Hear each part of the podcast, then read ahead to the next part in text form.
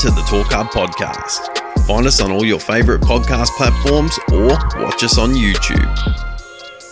Welcome back to the Torq Hub podcast, episode 5. We're at, aren't we, Jeff? Number 5, yep. That's it. I'm Kurt. This is my best mate, Jeff. And we're here to shoot the shit.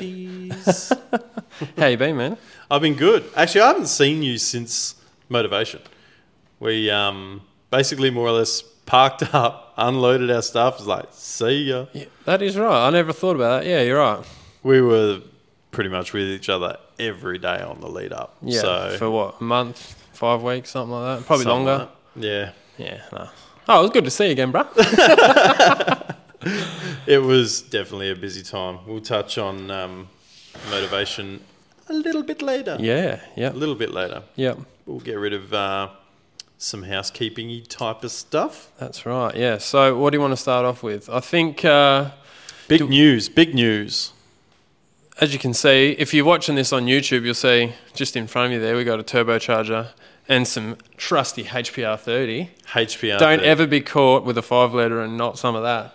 Mate, if you jump on any 5-litre group, they're going to tell you that HPR30 is what you need. And we've been using it for on the best part of 15 years. Penrite have graciously offered us a spot as brand ambassadors for 2023, which is... that's a win, isn't it? Well, we've been using their stuff forever and a day anyway, so... That's right, yeah. So making it official, they've... brought us on. It's part of the team, and one of our first sponsors. We've actually got another one which we'll touch on a little bit later on as well. Geez, we got so much to touch on later on. I know it's a big episode coming up, I think.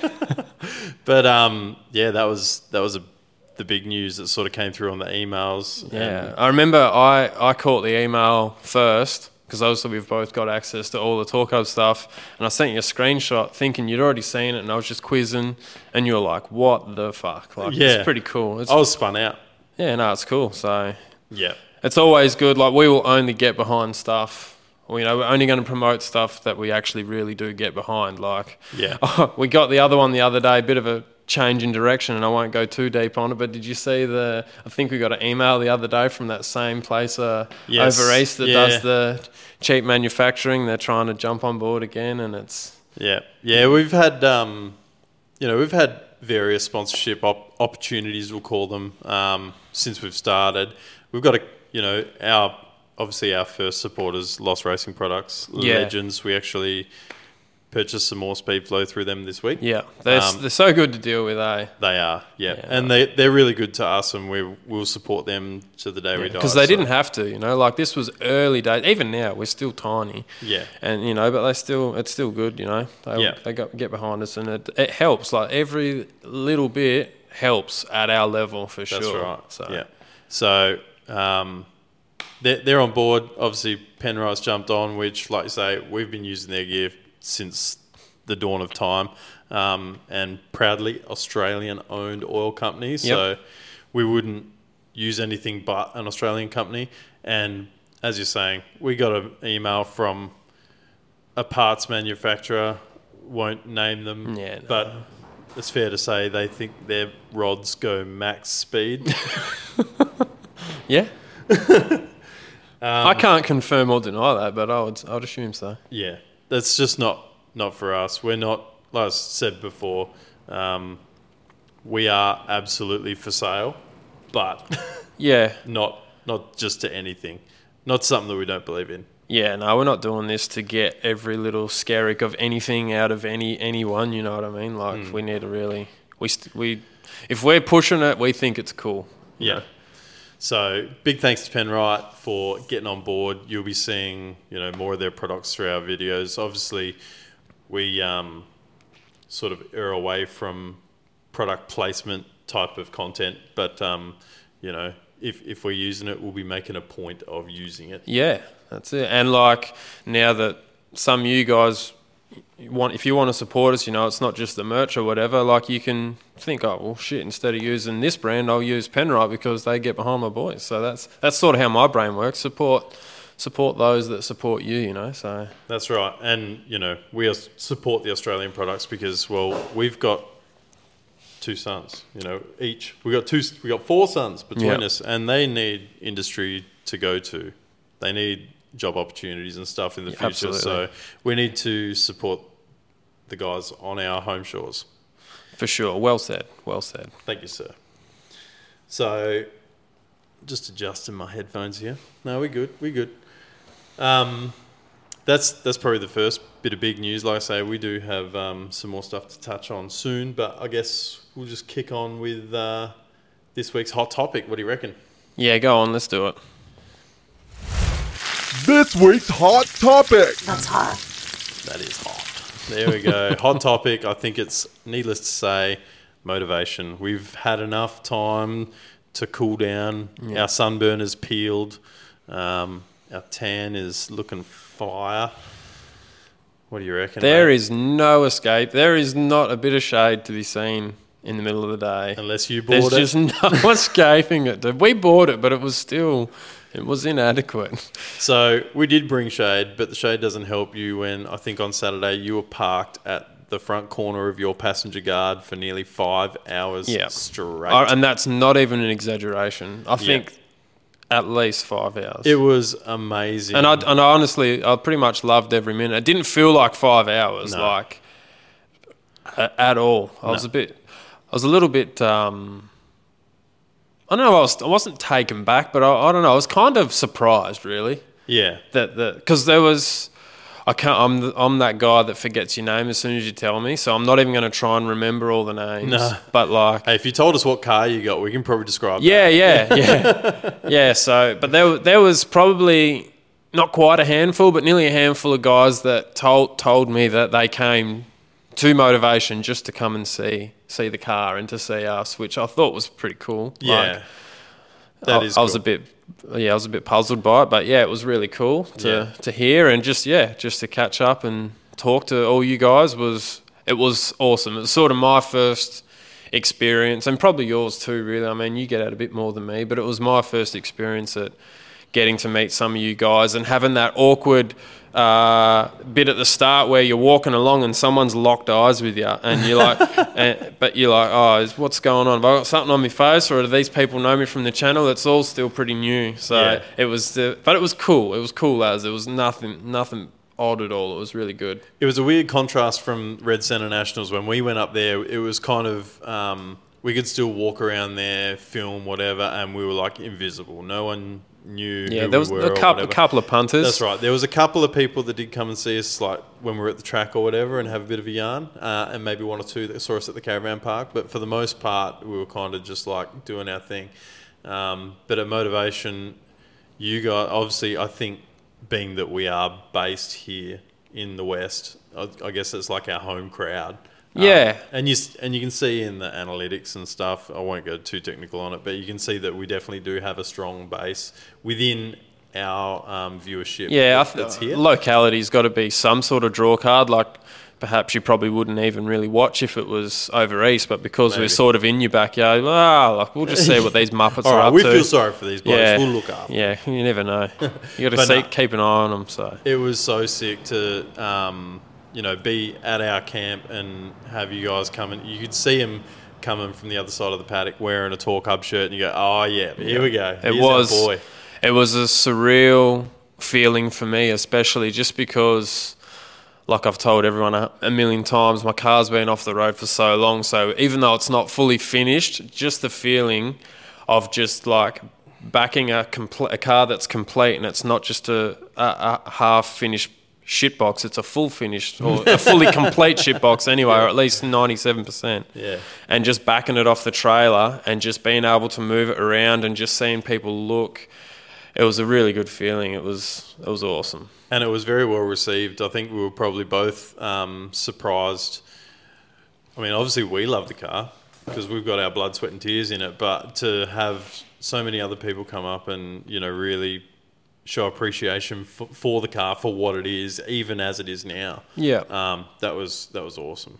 Yeah. No, we handed out heaps of stickers and, like a couple of stubby holders. A few guys bought some shirts as well, which was wicked. It was just It was awesome. Yeah, and that was basically the highlight of the weekend. I didn't really get to do much else. We did the Super Cruise thing, like kind of first thing, and got back at like 11-ish, something like that, from when we were in the ute. And then basically I spent the rest of the day doing that, and then the family came for a bit, and we went and watched a few burnouts, and then it was sort of kicking off into the night. So it went pretty quick. And kicking off into the night, we did. Yeah. Yeah. The after party is probably better than the event itself, being able to wander around and talk to some people and check out some cars and whatever. Yeah. But, Super Cruise was wicked. Old girl sitting behind us, she did us proud. Not that we really gave it too much of our time. I'm kind of regret not putting some stockies on it now, but anyway. Yeah. I feel like I talked you out of it because I think you were going to, and then I was like, oh. Do we have to? Is it really worth? Like I was like, is that juice really worth the squeeze for what we both know it is? Plus, you got to drive the thing home. It's like, that was kind of why I wanted to change the wheels because I did have to drive it home. Yeah, like an hour and a half. Or and it would have done it easier. It would have got more wheel speed having the stockies on versus having those freshly walled 19s, might I add. Shout out to ProShine, who got me in last minute. I got them walled at like 8 a.m. on the Friday morning, and then I went from there directly to scrutineering. But yeah, probably should have put the stockies on. It probably would have put on a little bit better show. It would have done it easier than with the 19s. It was funny though when we got back. Like so, we pull up to back to camp, and we both get out, and I'm like, fuck, man, like we should like put this fucking thing on E85 and put an intercooler and a camshaft. Like, that was okay. Like, we could do a lot better with what we've got. Like, I was surprised how well it went. Like I said it in the video as well. It reminded me just how much fun that car is because I don't drive it as often as I'd probably like to. Yeah. And then there was that one time we pulled out into the coming from the staging lane, pulled out onto the track, and I did a bit of a burnout going through the start line. And it sort of spun. I got off it a little bit and then punched in. It just gripped up and went. Yeah, I think that was one of the first ones you did. And we both looked at each other and were like, what the fuck was that? Like, it felt strong. Like, strong, which is not what that normally feels like. No, Like, it like literally put you back in the seat and you went, holy. Yeah. What was that all about? Yeah. But then the heat soak hit in and then you're like, there we go. You get to the snake pit and it's like unhappy. You're just trying to drop second. It's like, oh, fucking hell. Yeah, just grab out the rash for a bacon, slap it on the blower. There you go. She'll cook up. Yeah. No, she's a good old girl, that's for sure. Yeah. Yeah, no, it's... Needless to say, I thought I was pretty cool when I was driving around that when I was 18 years old, that's for sure. Yep, and now we still think we're cool in our mid-30s cruising. Exactly. But no, it was wicked, man. Motorvation was awesome. I think another highlight was just catching up with some people that we did see at Red Centre Nats. So a couple of the Summernats crew... who sort of, they follow the circus around or whatever, just seeing those people and seeing viewers' cars because there were some people that were entered there and some of them have got way cooler cars. Oh, I was going to say, they, not that it's hard, but yeah, they got way sicker cars than what we have. Why are you watching us for? Yeah. No, it was cool to make some new friends and see some old ones. Yeah. And just see all the different cars. What was your thoughts on the car selection as like a whole, like as a variety, because I hadn't been in a lot of years. I couldn't tell you the last time I went to Motorvation. I honestly couldn't. So I'm in two minds. I think for the most part the car selection was good. There was a lot of high quality builds for sure there, but as a sellout event they obviously sold out and capped the entries, and some cars that were there, and I won't sort of peg anyone in particular, but I feel like there would have been other cars on the wait list which were probably more deserving. Now I understand that you can't pull the rug out from under them last minute, and I'm going to touch on this again in a future segment because this is literally a scenario that's happening today for a different event. You can't pull the rug out from under someone last minute, so there has to be a selection process, but at the same time, how long do you wait? You've got to give people time so that they can book holidays and buy tyres and, get machining done or whatever, you know, whatever needs to be done. It's got to be a balancing act between, obviously they want to sell as many tickets as they can, and if people want to go, they obviously they'll pay their money and they'll go straight away. But there were definitely, you know, some of the big banger cars that were there, you know, they showed up and they showed out. They were good. And, you know, they're the ones that bring the crowd. Yeah. You know, I'm just going to say it, though. There were a lot of shit boxes there as well. Like, more than what I would have expected. When I first was in Motorvation, I took that ute. I would have been 18-odd years old, 18 or 19. Yeah. Motorvation 22 it was, 15 years ago.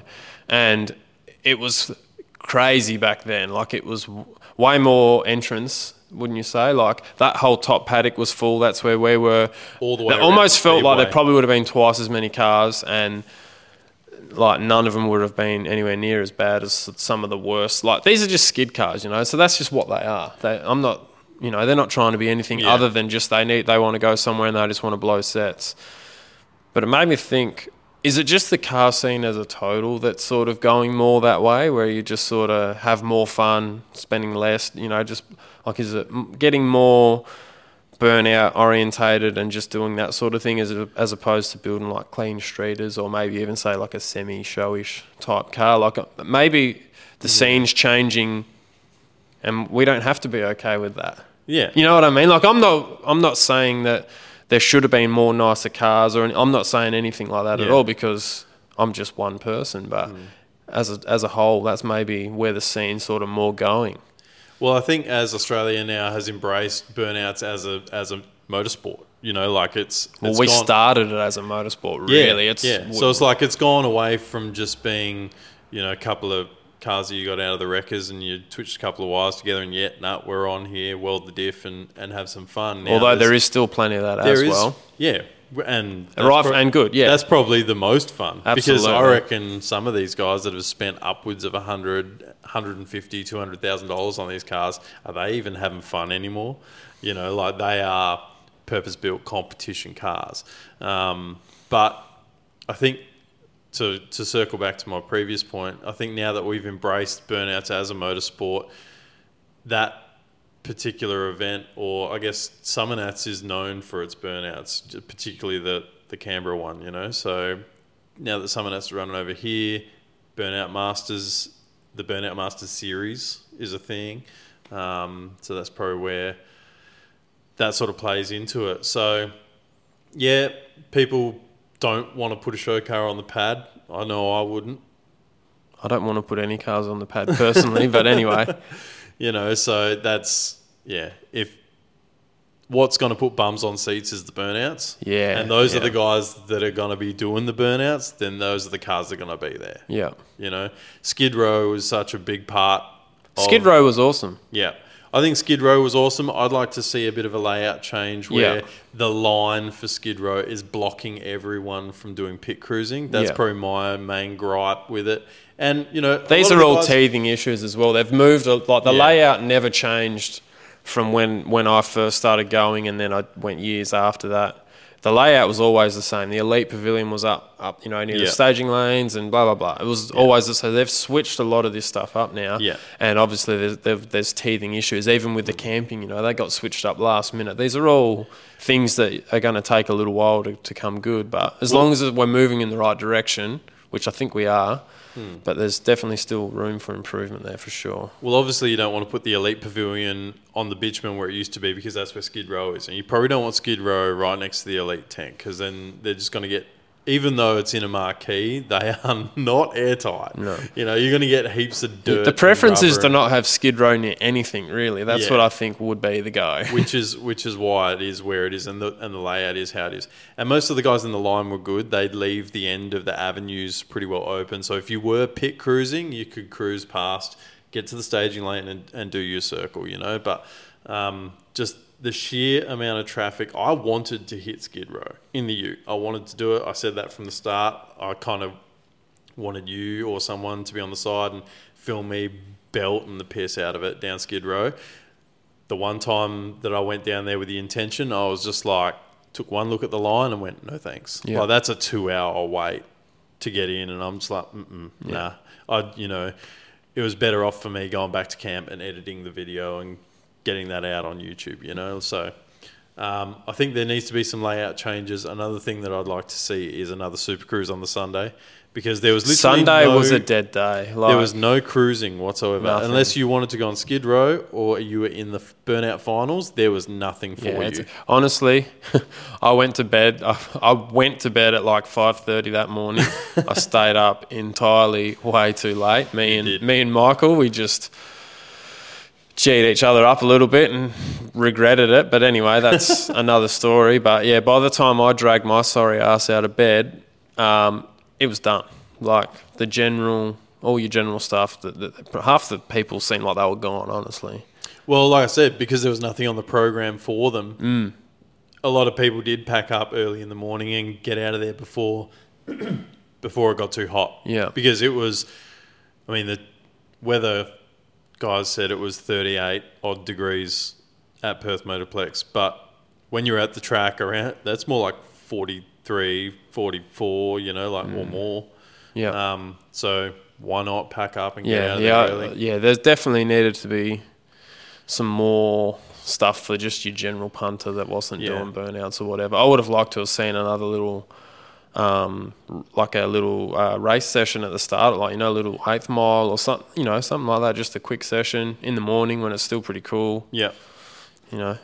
Obviously, another gripe that I had was no people in the back of utes whatsoever. Not in the smooth cruise, not in the pit cruising, not anywhere. Yeah. When we got the text message, if you follow us on Instagram or Facebook, you would have saw it in our stories. We got the text message from the event management. That was pretty cool, actually. We're getting text all weekend. Day. Yeah, letting you know, like, hey, if you're entered for this, go to the staging lane now. Yeah. You know, this is opening now, blah, blah, blah. They do. It was ran well. Like, everything that was supposed to be happening was happening. It was good. Yeah, and they kept you well informed. But when I got the message to say, under no circumstances, anyone in the back of utes or wagons, that broke my heart. That's something that we need to bring that back. Yeah, but it'd be out of their control. I'm really sure it is. Oh, yeah. 100%. It'd be like everything these days. You got to cater to the lowest common denominator. So, you know, I think that poor fella fell out of a ute that wasn't even barely moving at Summernats the year I went, and he passed away. So that's right. I mean, that's where it comes from. You don't want to run the risk. So that's where it comes from. I wish we could too, because I remember how much fun everyone had when we were in that, just rowing gears as hard as I could going down the drag strip. It seems kind of sketchy though, especially because back 15 years ago, there was high horsepower stuff, but not like now. Like every Tom, Dick and Harry's got, you know, 800 horsepower to the tyres. So if they've got their missus and their girlfriends and their mates in the back and they're just like spinning fourth gear down the drag strip, it's probably not going to turn out too well. Nah. And I'm certainly not against them banning it for the Super Cruise in particular, but the smooth cruise where you are speed limited and there's no burnouts, and you know, or pit cruising, that's another one, very low speed. Yeah, you know, like why not? Yeah, why not? But anyway, that was my little gripe. It's probably something that I could. Yeah, it's just because we know how fun it is. So yeah. So anyway, kind of sentimental. Yeah, but anyway, we got to live through that era. So we are the lucky ones. Yeah, but thanks again to all you legends who came and saw us at Motorvation. There's a little feature video that'll be coming out, not by us. That's right. I forgot about that. We were filmed by Performance Garage. They did a small feature on us that will be coming to your eyeballs at some point. When it does come out, we'll share it for sure. Yeah. But they did a short feature with us at Motorvation on the Friday before things got too hot. It was basically heavy. We rolled up, wasn't we? Rolled up, got set up, and Jack rolled up, and that was deliberate. Just hit us with it straight away. So I don't know. I hope I don't look like as big a dickhead as I felt when I was doing it, but anyway, we will see. How's that different from any other video? Exactly. At least with our video, like, Jeff, don't make me look like a dickhead much, and then you fail every time. Eh? Then I make you look like a bigger one. Yeah. So no, it was good. Yeah. In other motorsport news, Drag Challenge. Now, obviously, Drag Challenge was happening during Motorvation, so I didn't get to keep close tabs on it. No, I didn't look at anything.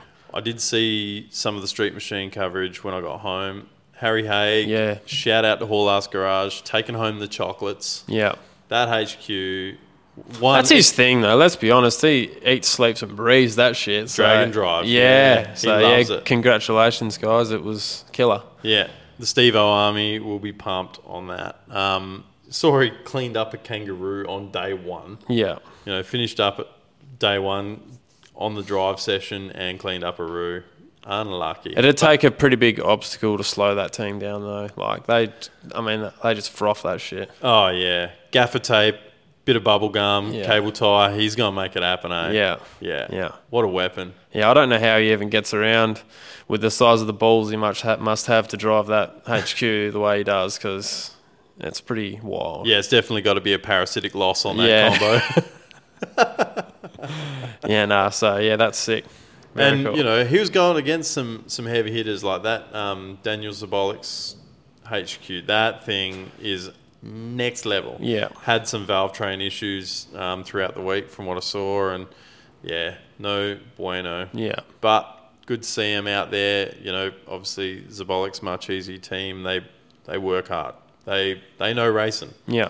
And they got it towards the end there. But man, so good to see old Pop. Yeah. Pop 666. Yeah. Belting the tyres at the end of it too. What a weapon. Yeah. The Hack Shop Garage guys, they went, didn't do so good, the poor dudes. They thrashed hard to get that Falcon there. Turbo 6, put a new BTR in it. They made it to scrutineering, and they did that. And then the next day when they went to start day one, they had a box full of neutrals. Oh, really? Yeah, yeah. Is the BTR, that must be like the 4L60 of the Ford world, is it? Must be. But I think it was a converter... seal popped out, and it literally dumped all the fluid out of the box, all of it. And then when they towed it home, even though towing it home there on day one, that's it, they're a DNF, they can't do anything. But they said, if we can go home, we can fix it. If we can just replace the seal and whatever, we'll meet them at Portland and we'll still do the week. Hats off to them for that. But when they pulled it all apart, the bearing race was scored, like it was a we can't fix this today. Yeah. And what they did instead was they jumped in Michael's HQ. It's got I can't remember if that one's got a 253 or 308. I think it was a 308. 5-speed manual, and they sort of did the cruise in that. They're releasing their content on all that now. Yeah, okay. It'd be good to see their coverage. Saw in their day one video, there was one legend with a Torq Hub hoodie on. What a G. Yep. Torq Hub merch on drag challenge while we were at Motorvation. That's pretty cool. Getting around it. And I think I also got sent a photo of a dude at the pub at the end of day one of drag challenge wearing a Torq Hub shirt. Yeah, okay. So that's cool. Torquehub.com.au if you want to get your own. That's just it. Quietly. Get some swag, mate. Just do it. Yeah, we did. I didn't really even look too much at my phone that whole weekend.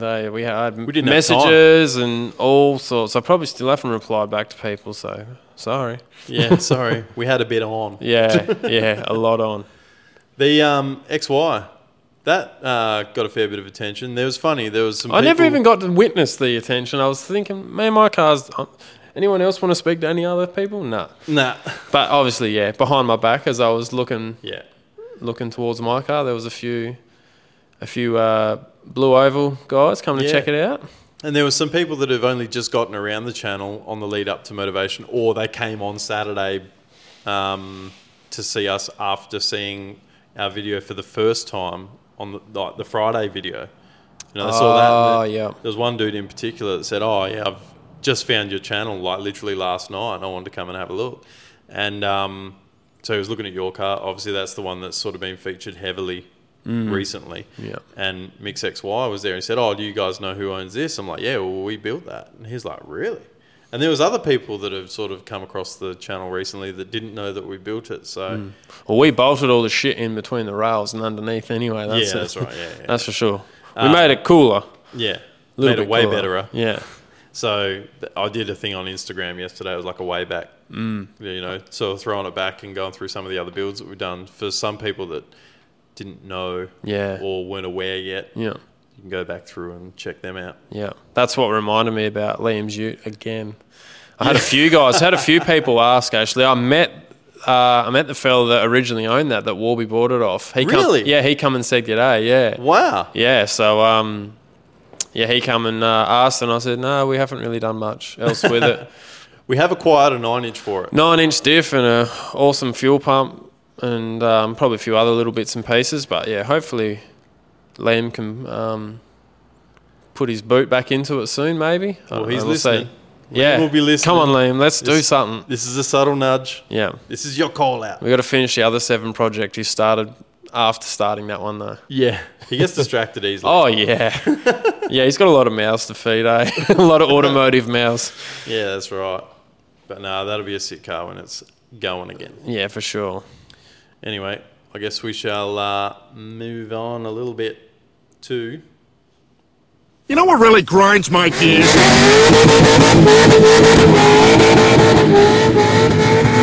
Running on the chip. On the chip, powered by Reed Speed. Oh, yes. Second sponsor. We'd love to welcome Reed Speed to the Torq Hub family. Yeah, I'm very, very excited about that. He's reached out to us and, yeah, just told us to keep doing what we're doing, basically, and he just wants to get behind us. He knows that we're always, you know, speaking the good word of all the good products that he makes for our humble 5-litre. So that's right. Once again, already a customer, already spending money with the dude. And yeah, then and telling everyone else too as well, like... Yeah. And he wants to get on board and support us back, which is amazing. Yeah, so that's guys, really, really cool. So we definitely appreciate that. For if sure. You guys need an accessory drive that's going to keep the belt on when you are on the chip, get in touch with Reed. If you're sick of that Gilmore belt, oh, gross. If you're sick of chewing out alternators and spitting Chinese bloody tooth belts all the time, go to reedspeed.com.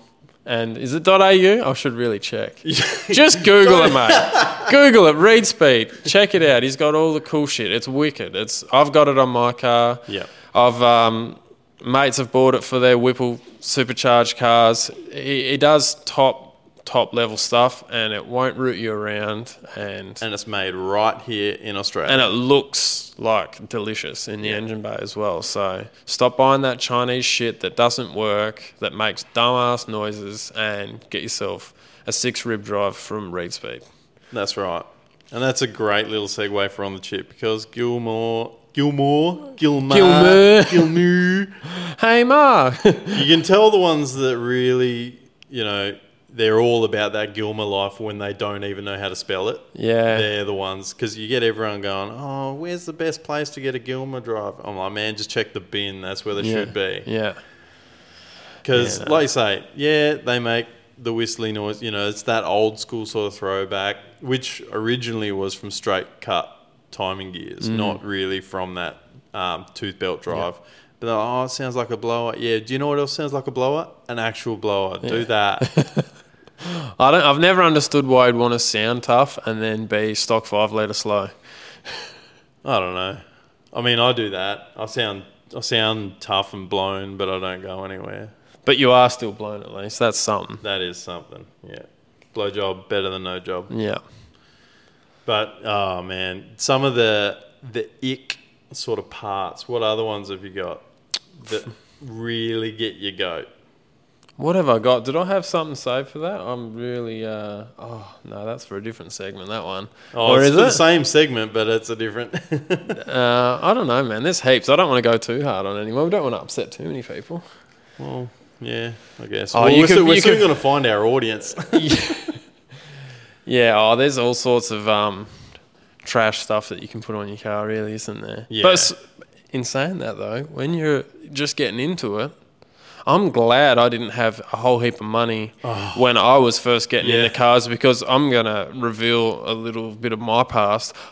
Do you remember back when those guys were putting like VXR8 body kits on VRVSs and stuff like that? Yeah. Dude, I thought that was cool. And like the flip trunk things and the... Like, I like the flip trunk. I don't hate that. I saw that actually the other day. Someone posted it. They had a VX and it was on bags and they had the flip boot lid. And when I saw that, man, that took me... I don't hate it. I was like, That's cool. Yeah. And everyone's going, it looks stupid. Well, you know, it's like, only when the boots popped anyway. Exactly. But, man, I used to like it. Mm. I'd rather that than, like, let's say a sheet metal drag wing on a stock 04 VYSS. You know what I mean? Like, that's... I'd choose that over the drag wing. Yeah. Yeah, I like the drag wing on a drag car. Yeah, that's why I said the 04 SS that's cammed, and that's it. Yeah. I don't hate the look, but it's kind of like, I don't know. It needs to, your car needs to have a bit of a theme, I think. Yeah. That's where you need to be. You kind of want to try and pick a theme and stick with it. So have you seen, like, the it's usually in the JDM sort of tuner scene, but the chassis mounted spoilers? Yeah. And then I saw a video. The ones that sort of come out the back of the bumper, you mean? Yeah, so they're literally like... The ones that actually work? Yeah. So I saw a video of one dude the other day. He was in, like a Walmart parking lot or whatever, and a dude was sitting on the boot. You know how people do, like, the photos where they're sitting there eating their noodles on it? So he's sitting there like that, and this dude's driving the car. He's getting ready to do a donut. And he's got halfway around, and the spoiler's just gone none eyes. Yeah. Fallen off, and old mate has face planted the car park. I was like, they've just learned a hard lesson on centrifugal force by the sounds of things, eh? Well, good to see that chassis mounted spoiler could put up with no downforce. Yeah. Oh, funny. It's funny how we all make different rules on what you should or shouldn't do to cars, and what you can and can't, and what's cool and what isn't. Yeah. I was thinking about that yesterday, I think it was, like, and I don't really want to get into it because it's first of all, on a platform like this, it's the easy button because everyone talks about it, like what's a street car and what isn't. It's the fucking dumbest argument. In my opinion, it's the dumbest argument because it's usually like some sort of class racing where it needs to be a street car. Otherwise, you're just in the internet records in this country, like people are just making up their own records to suit their own vehicles. Yeah. That's what it is when...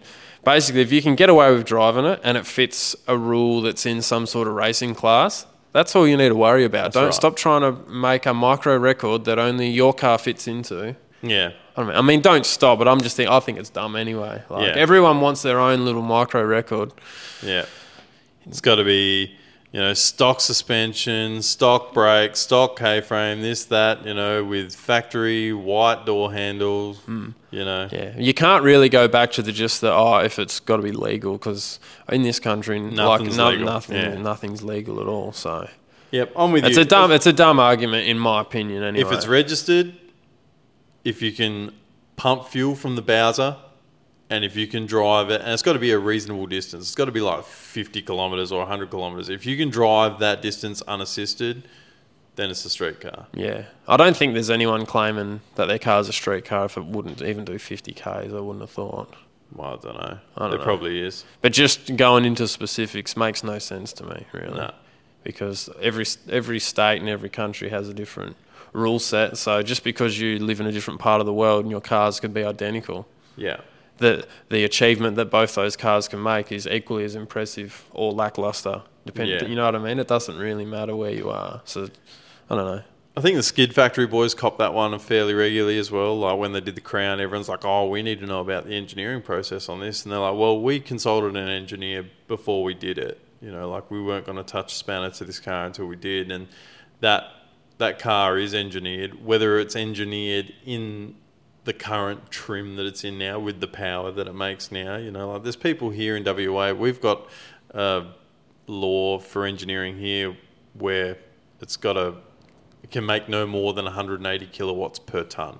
That's power to weight ratio limit. And that's basically, say, this ute, for instance. You go and you'd find on... No danger. No, not at the moment, no. But you go on Red Book and you'd find the heaviest one they did. Or say it was like a VS sedan even. You'd go to a Calais or something and you'd get your weight based on that. Yeah, not necessarily the weight that yours is now as it sits, because I don't think they weigh it per se. But you go, it's a VS, and that's the heaviest one that they did. So do that, get the dyno slip, put a Gemini converter behind the engine, and put a 4-pound spring in it. You've just got to. It's basically just you got to tick the boxes. They know what happens. And once the engineer walks out of the room, You just turn it up. Yeah. But it's engineered. Yeah. You know, you just got to play the game. As long as it's safe and not offensive, I think you should just be able to do it.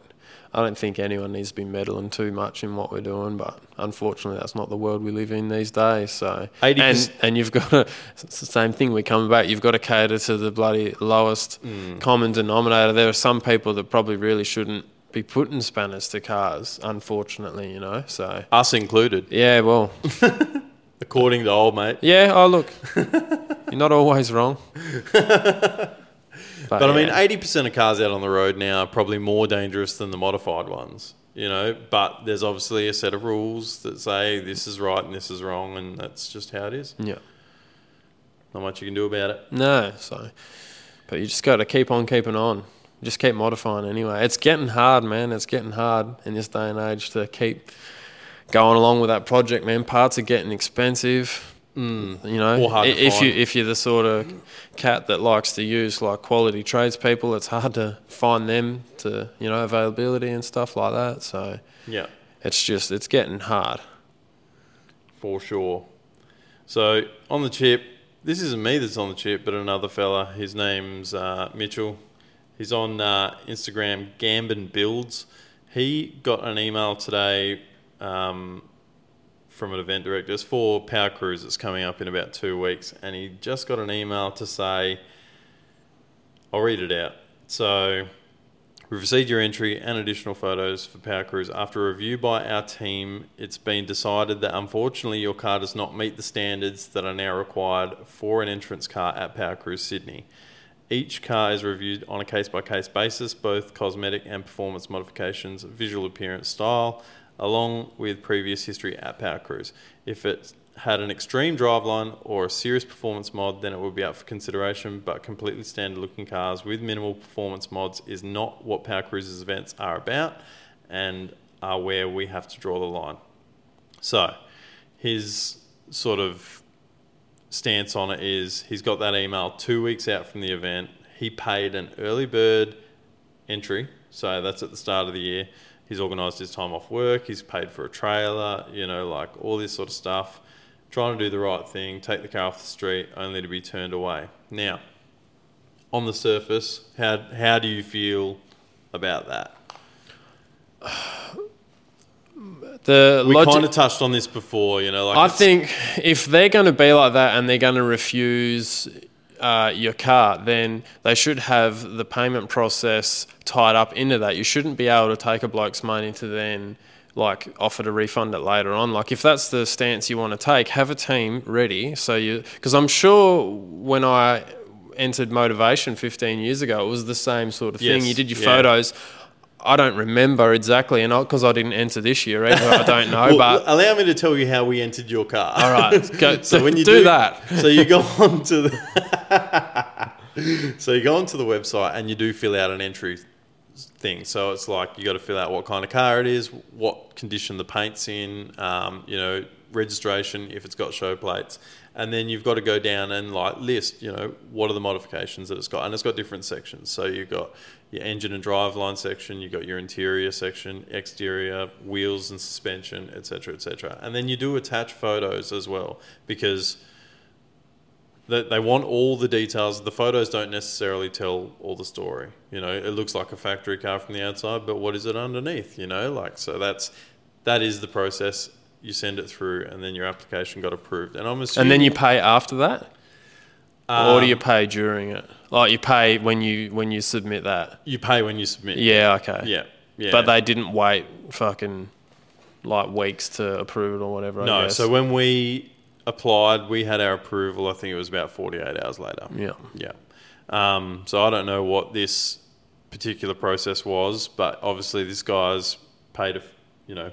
And beginning. It sounds like they're stricter than what Motorvation was anyway. Yeah. So, on the surface, I don't hate the idea. I think it's great. Like, I don't... Anything that's sort of exclusive or whatever, you can't hate it. But the route around that this fella's had to put up with, like, it's pretty rough. But that's on their end. They should have had their birds in a row. They're ducks in a row even. like, you know, don't fucking root a bloke around. If you've got some sort of process, then put it in motion. Don't wait until 2 weeks out when he's bought fuel and taken time off work and he might not even live anywhere near there, you know, like us, man. Anytime we want to go somewhere, there's nothing where we are. No. Nothing's closer than an hour and a half. So, like, it's an actual big deal to do any of that stuff. So I could imagine he'd be pretty pissed off. Now add to it, so the car is a VY Club Sport. It's got a 403 stroker, turbo 400, like pretty decent. Toughie. Yeah, bit of a tough. Obviously, it's not like 1,000 horsepower. It's not like a big turbo LS or a blown combo or whatever. But, man, I would be pretty annoyed if I were him to roll up there and see something that maybe looked impressive in a photo. Say it's, I don't know... A later model Commodore, say a VE, VF, with a nice paint job on wheels, but literally a stock cam only sort of deal. Well, what are these events for? I think sometimes they need to pick the people that are making these events. Are you doing the event for the people that are walking in the gate to come and watch, or are you doing it for the people that are paying all the money to enter the event? You know what I mean? Because it's a couple $1,000s. If you're doing like a driving event where you're like Power Cruise, it's a couple grand, man, to do it properly, easily. Yeah. So like by the time you buy a VIP, I think, and, you know, you're like your pit access. Yeah. And our idea of a bare minimum, it's going to be a few $1,000s. Yeah. Just straight up. Absolutely. So. And there was another fella as well that I saw, Josh Fincher. I've actually been in touch with him previously. When we did Rob's one-tonner, he was doing a turbo setup. It was a 6-speed manual, blah, blah, blah. And he was talking about turbo sizes with me. Long story short, his car has also been denied. Turbo LS, 6-speed. For the same event? For the same event. Something a bit weird going on here, I reckon. Maybe they like over... This is what I'm thinking. I think they've oversold. They've probably sold too many VIPs or whatever. Yeah. And now they're thinking, oh, we can't fit all these cars. Yeah.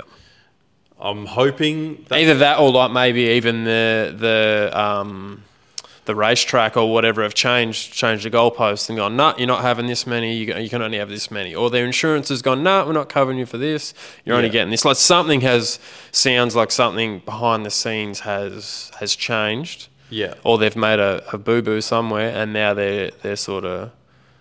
scurrying and putting out the fires that they look the least appealing anyway. Yeah. So which is, that's even worse really when you think about it because that's just a... I'm sure there's going to be more developments coming out in future. I don't think Gup would... He couldn't give two fucks, I can tell you that. I don't even know the bloke, but I know him well enough to know he wouldn't give two fucks. Hey, you've gone for a ride in his car. I know, it's sick. I went for a drive in Elvis and it was the fastest car I've been into so far. Well, it was like 2,000 plus horse. Yeah, I don't think it was making that much, and it wouldn't have been making that much when we were in it, but damn. It has like a 30-inch tall radial on it, and it goes like fuck. It feels like, it's retarded. We had four people in it. I think it had two in the back, and I was sitting in the front. And, a quick couple of pulls up the front straight at Barbagallo, and, that's... a wild unit. It's an experience for sure. But, I don't know. I'm sure there'll be more that'll come out in the future. Hopefully it is a case of, you know, the goalposts have been moved from a managerial standpoint behind that's Power Cruise. And unfortunately, these guys miss out. But, I mean... It's always been a great event, though. It's a shame we haven't had it here for the last few years. And, I mean, I don't know if it's ever coming back. Maybe it's never coming back. Well, I had a look on their website. It was a few weeks ago now to see if there was any dates released for... Perth for this year, and there's dates for everywhere else, including America. You know, there's a couple in America, but there's nothing here. And same thing, that might be a track thing, but who knows? It's disappointing that we don't have Power Cruise because I think. Well, what else have we got this year? Like, what else have we got this year? Because it was got to like Sunday Arvo, and I'm like, all right, what's the next sort of event where I can try and aim to get my car properly? You know, get the cooling system sorted and get a tune. And there's a good handful of issues I need to sort before it's properly ready to belt. But I'm like, oh well, there's There's nothing really else. Nothing there was else. A golden time where we had Motorvation and Gazanats and Power Cruise. And I mean, I loved all three events, but Power Cruise for me was like the premier event. You know, that was the one that you wanted to go to. I think we've got West Coast Nats, but I mean, same thing. That's a burnout focused event. It's not really sort of, the cool thing for us was Power Cruise was about street cars, cruising the track and sort of roll racing and off street racing, and there was a burnout element to it, obviously, as well, Power Skids, and there was like a burnout competition, but it wasn't very centric around that. I wonder if these racetracks are just sick of those style events over here, because we've only got the two tracks. We've got Collie, Motorplex, and Barbagallo, and they're probably both sick of just the aftermath, because when you think about it, there's some loose units that go there. Good characters, but just loose units, you know, that are, you know, when you're blowing sets and you're on rims on the racing surface and stuff, it's not great. Shout out Newts. Yeah. You knew where I was, eh? I was like, so, you know, this might be why we're not getting these things, you know. Maybe. Another on the chip thing. Strangely enough, we spoke about this about 30 seconds before we hit record, and then we glossed straight past it in the intro. We made a couple of mistakes in our previous episode. Yep. We need to go back through the minutes. Forgive me, Father, for I've sinned. Yeah, so I made the boo-boo. And I'll be the first to admit, I don't know much. I don't have a super broad knowledge of all different vehicles. Jeff's definitely got a much broader knowledge with exotics and all this. I just like the shit that I think I could own and modify, which is not much. Commodore stuff. Commodores and... You can't even afford that right now. I'm struggling. But so I mentioned in the last podcast about how impressive a Centura, the Chrysler Centura that I thought... Dummy me, I thought it had a slant six in it. It was just a Hemi six-cylinder. Not just a Hemi six, it was a Hemi six. Yeah. Yeah. Yeah, it wasn't a slant. It was a 265, which is a straight up and down job. Yeah. Still impressive, though. Still very impressive. 440 to the tread loose. Yeah, man. Naturally aspirated. Mm-hmm. But the Mopar boys were and rightfully so, too. Like, rightfully so. Don't talk about shit if you don't know. So, moving forward, anytime I want to bring something up, I'm definitely going to spend more than 10 seconds looking at a little clip on a Street Machine thing that I thought was cool. I'll make sure... Well, I'll do my best anyway to make sure that... Because you chop this thing up into a reel or whatever, and then, like, you know, sometimes thousands of people see this stuff and they just think, what a fucking muppet, this dude's dribbling shit. And that's all true. Yeah. So I'm going to try and not do that again. Yeah. Shout out to Scotty from Street Machine and Carnage. He was one of the ones that pulled us up on it. He is a Mopar man for sure. And I also have to make my apologies. I did make mention in the same segment, actually, we're talking about the Dyno Horsepower Hero sort of stuff. The VE wagon, I misspoke. The Tourer wagon, the red one? Yeah. Yeah. Yeah. I misspoke in saying that it was a banger job by All-Star Garage. All-Star Garage was not who did it. It was ASG Motorsports. ASG could be misconstrued as All-Star Garage. Yeah. That's not how it happened. I was actually reading an article about All-Star Garage that afternoon, and then, you know, it was a big day that day. Obviously, we were working on your car at the time as well. It was a long day, and we had a long night ahead of us as well. And I just muddled up my words. ASG did get in our comments and sort of... They were great about it. They didn't have a crack. They just said, hey, guys, just letting you know that was us, not them. And I was just like, oh, sorry. Yeah, duly noted. Yeah. So like you, I'm going to just double-check these things next time. Yeah, we'll start... taking it a little tiny bit seriously and just at least do a tiny bit of research. Well, isn't it weird that, you know, we sort of, even our videos and stuff, we sort of put it out there going, oh, who's even going to see this? Yeah. But people are starting to see this. Yeah, so there's no consequence when you're just talking with people. You can get pulled up straight away and you're, that's what it is. But when it's filmed and then it's like in the past and then you turn it into a reel or whatever, it's like some people see this and... You know, they don't necessarily take it as gospel or whatever, but they, you know, some people would just be like, "Oh, yeah, that's what it is," when it's not. So once you've sort of put it in that medium, it really needs to be right. Somewhat, I reckon it does anyway, because otherwise we just look like fuckwits, which we are, but we don't want to be fuckwits. But we're telling good ones. Lies. We're good ones. Yeah. No, we've almost got to... It's almost got to be a journalistic approach, and I don't like journalists, and I know you don't like journalists, but we've just got to... fact check ourselves. Yeah.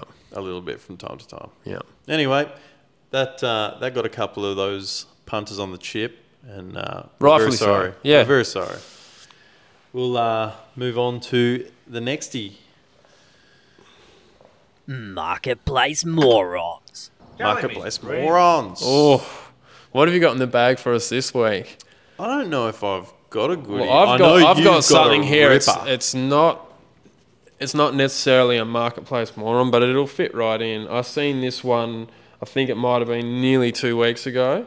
It was on the Sloppy Mechanics public page. I'm just having a quick scroll to see if I've got anything. I'm not sure if I do, but I know yours is. So this one's a ripper. I'm just going to look at my phone here. We've got from a U-Pull-It yard, which is a wrecking yard in the USA. I think it must be a big sort of franchise U-Pull-It or whatever, wrecking yards. Yeah. And these blokes are selling used coolant.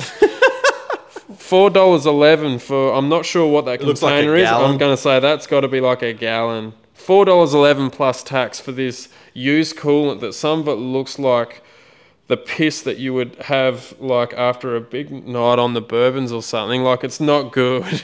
It does look like swamp water. I wouldn't throw it at my worst enemy, put it that way. And some of it looks like, not good, but how desperate do you need to be to buy used coolant that doesn't even look remotely green or red? It looks like swamp water, really. So it is swamp water, for sure. I'm thinking, what on earth? They've got to be taking the piss, maybe. I don't know. Maybe they're taking the piss. It was like an April Fool's thing or something. Hey, but look, in the US, anything is possible. These blokes have even gone to the trouble of doing a full-on, check that out, a full-on proper label. Like that. Yeah. The label would have cost more than what the coolant was ever worth. It's literally a. They're having a crack though, aren't they? They're really, they are really getting after it. They are. It is a proper U-Pull-It label for this used coolant. Yeah, unreal. Yeah. So I've seen that and thought, get fucked. That is pretty wild. Yeah, I do like their hustle. We've used that term a lot when it comes to marketplace morons, don't we? Yeah, well, that's usually what it is, eh? There was an old mate that was trying to rent out his front verge. Can't knock his hustle. Nah. Old Pamela from last episode. Yeah. I wonder how she's going. Business could be thriving, eh? Yeah. If anyone knows how's Pamela over in, where was it, Parramatta? Oh, I don't know. How she's doing, send her our regards. Yeah. Hope business is doing well. But that's it. That's a slow segment for this one. We'll have to make sure we get some more. And if you guys have got any, maybe send them in. There could be some crackers out there, I'm sure. Oh, absolutely, yeah. Well, like I say, in the last month, we haven't spent much time on our phones. We've been flat bicky. Yeah. So I'm still feeling a bit flat, to be honest with you, but definitely caught up on a bit of sleep. Yeah. Thank goodness because we needed it. Yeah. Yeah, the motivation wasn't a great sort of thing for the body to finish off that month, of just like working till midnight and then, doing 10 or 12-hour days and then to go to motivation and then stay up until I think it was like 1:32 the first night and then I didn't go to bed till 5:30 the next morning, like on Sunday morning. It was thinking, Kurt, what are you doing, mate? Just sort your life out. You're not 25 anymore, bro. Yeah, I know. You got to rein it in. Dumb. But if you do find a marketplace moron, you can send us a voicemail. Remember, talkhub.com.au. There's a button, bottom right-hand corner, and you can send us a voicemail at any time. Ooh, good segue into. Is that what we're up to next? That is the next segment. Do you want to get stuck in? Yeah, go on. Give it to it. Hello. Blow on. We've actually had a fair few this time. Yeah, there's a lot to go through from what you were telling me. Yeah, I went through a couple. Which is cool because we've been hammering you guys, like, just send us something, I even thought about just getting one of our boys to, like, man. Yeah, hey, come on, do me a solid. Can you pretend that you actually listen to our podcast? Hey, mum. You know how I don't call you ever? Can you leave me a voicemail? Yeah. Oh, yeah, so I don't know. What do you want to do? You want to whip out the first one? We'll have a listen? Yeah, mate, we'll get stuck in. All right. Kurt, Jeff, Aaron here again. Super pumped, boys, that you got me on your podcast. Made my day. Loved it. Firstly, keep your podcast going on YouTube. Make life simple, make it uncomplicated, one place for everything. Keep it on YouTube. Appears to be a bit of a lack of input from some of the other viewers, so what I'm going to do is chuck you a couple of questions or scenarios, and I'd really love to hear your thoughts on them. Yeah, so I think I may have mentioned in the last podcast how I said the views were going down on YouTube, but they were going up on the podcast platforms, and maybe eventually we wouldn't upload the podcast to YouTube anymore if it wasn't worth it. And then you guys made that one probably the highest viewed podcast. Yeah, okay. On YouTube? On YouTube, yeah. So, yeah, obviously Aaron's a fan of keeping it on YouTube. Yeah, and there was a few others as well. Yeah. I like watching some of them if you can. Yeah. Watching them on there, it's not bad. Yeah. Look, we're pretty good-looking roosters. No. Oh, hang on, have I got the cricket sound? Let's see. Yes, I do. I thought we weren't going to do any more lies. Crickets. So Aaron he left us a couple other voicemails. It's obviously to try and stir up some conversation. He's hit us with a few questions. Yeah. Aaron, I hope you don't mind, mate. I've picked out two because we do have a couple other calls this time. So thanks heaps for, I guess, trying to stir up the conversation. And I might keep some in the old back pocket for Ron. Yeah. If we do have a quiet week. But I've picked out two and put them in sort of one here. I'll play that. All right. And then we've got a couple other calls we'll get on to. All right, lads. Aaron here again. Couple of quick questions and scenarios for you. What I really want to know is what you would do in this situation, not really looking for that political woke rubbish response of, it's your car, boys. You just do what you want, whatever makes you happy. All right. So first question, you picked yourself up an 80s model Commodore or Falcon. It's in a pretty reasonable condition, but it needs some restoration and work on it to get it onto that solid Sunday afternoon driver. Do you, A, wait till you get it right, or B, do you just get it running and get the car out on the road? Next question, let's say you've picked yourself up a Grandpa Spec 304 VS sedan. You've got maybe 10K for some restoration or performance mods. Are you the type of guy that turns it back into the factory stock car? Or would you turn it into a modified SS Tribute? So, first part of the question is probably well-timed. Do you get it right or do you get it going? You don't get it right, you definitely get it going. Take my word for it. You would love to think that you'd get it right first? That was my approach, but then life gets in the way and getting it right just ain't that easy. So, you're better off getting it going. You can always get it right. Yeah. As long as you don't do anything super dodgy at the start, always do your foundation work right, but just get it right and going. So you get it going, and then you can always work on improving it later. And that's the only reason my car is even complete now. I want to change every single thing on it again. Honestly, everything on that car I want to change again, but I couldn't be happy with it just being an actual car at this point. Yeah, it's been too long, and I mean you got the big kick in the do it, essentially, just to be like, right, let's do this. And there's a lot of things that you still would like to have been done before it went to Motorvation, but in the end it was like, we're running out of time, running out of daylight, let's just get this thing done. And I think we got more done on my car than what I thought we would, honestly. And I think, like I say, you've probably changed your stance because getting it right was the number one priority. But now that you've just got it done, I think you're far happier than if it was still sitting in the shed waiting until Motorvation next year. Yeah, that's it. So like I keep saying, I've got a base now to get it how I want. Whereas when it's a part and it's not a thing, it's just a fucking half-assembled car or whatever, it just seems like the task is just... you're never going to get there. Insurmountable. Yeah, yeah. So, but now that it's together, and I mean, I've got some dramas with a few bits and pieces, but like, that's good. Now we've made it to the point where we know we've got a couple of dramas we can fix rather than like, all right, I overthink everything. You can see I'm like, oh, I've overdone some stuff like stupid ways, and then there's other shit that's not quite up to task, but... Yeah, get it going, not get it right is a motto that I've adapted to. Yeah, and I'm kind of getting there with the VH as well. It's like the SLE project is obviously it's a whole sort of different beast, but I'm having to adjust my level of expectation or whatever, because it's blown well out of proportion to what it was meant to be originally anyway. And there's things like, sure, I would love to have the boot re-tinned, and I'd love to have the nice, you know, like the sort of 44-gallon drum style tubs. But where do you stop?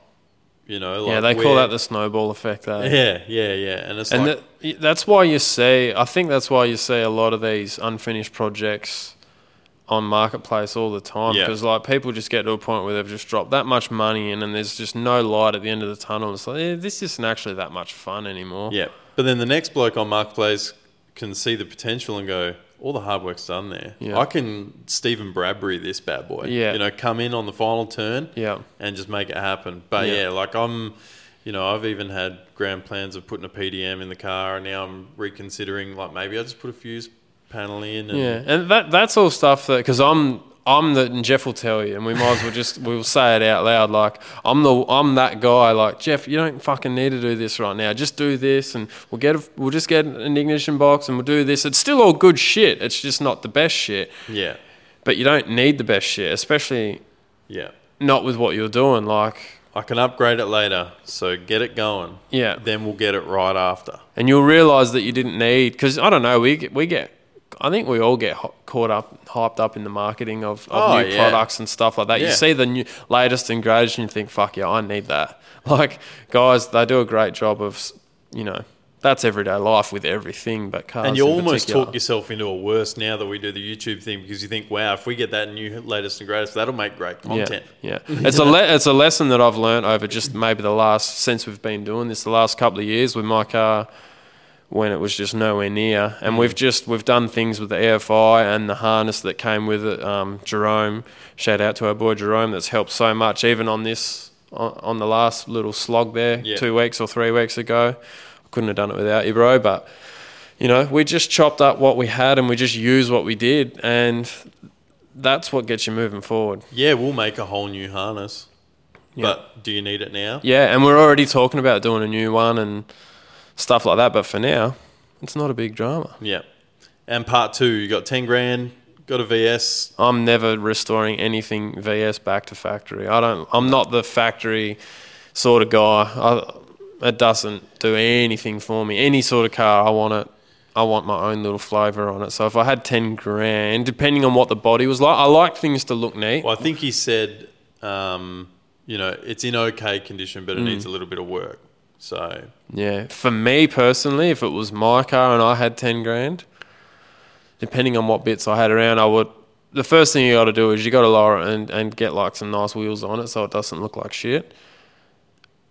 And then I don't know. You've really just got to. I'd be trying to do some sort of performance stuff. Probably just end up just putting some gears and a converter in it and something like that. Yeah, I think it's almost. Or the blue ute that's sitting off camera that we've got to get onto sooner rather than later is a prime subject for this question. It's like, hopefully we won't spend 10 grand on it. We don't have 10 grand to spend on it. Yeah. But that's exactly, you know, like, sure, we could spend the little money that we do have pulling some dents and spraying some panels or whatever, or we can spend some money putting a turbo on it and putting some springs in it and having some fun with it. And I think it's probably easy for us to say that about that car because we do have the other cars that look reasonably nice. That's the tricky thing. When you've already got a car... See, I've had nothing for ages. I've bought other cars along the way that have just distracted me.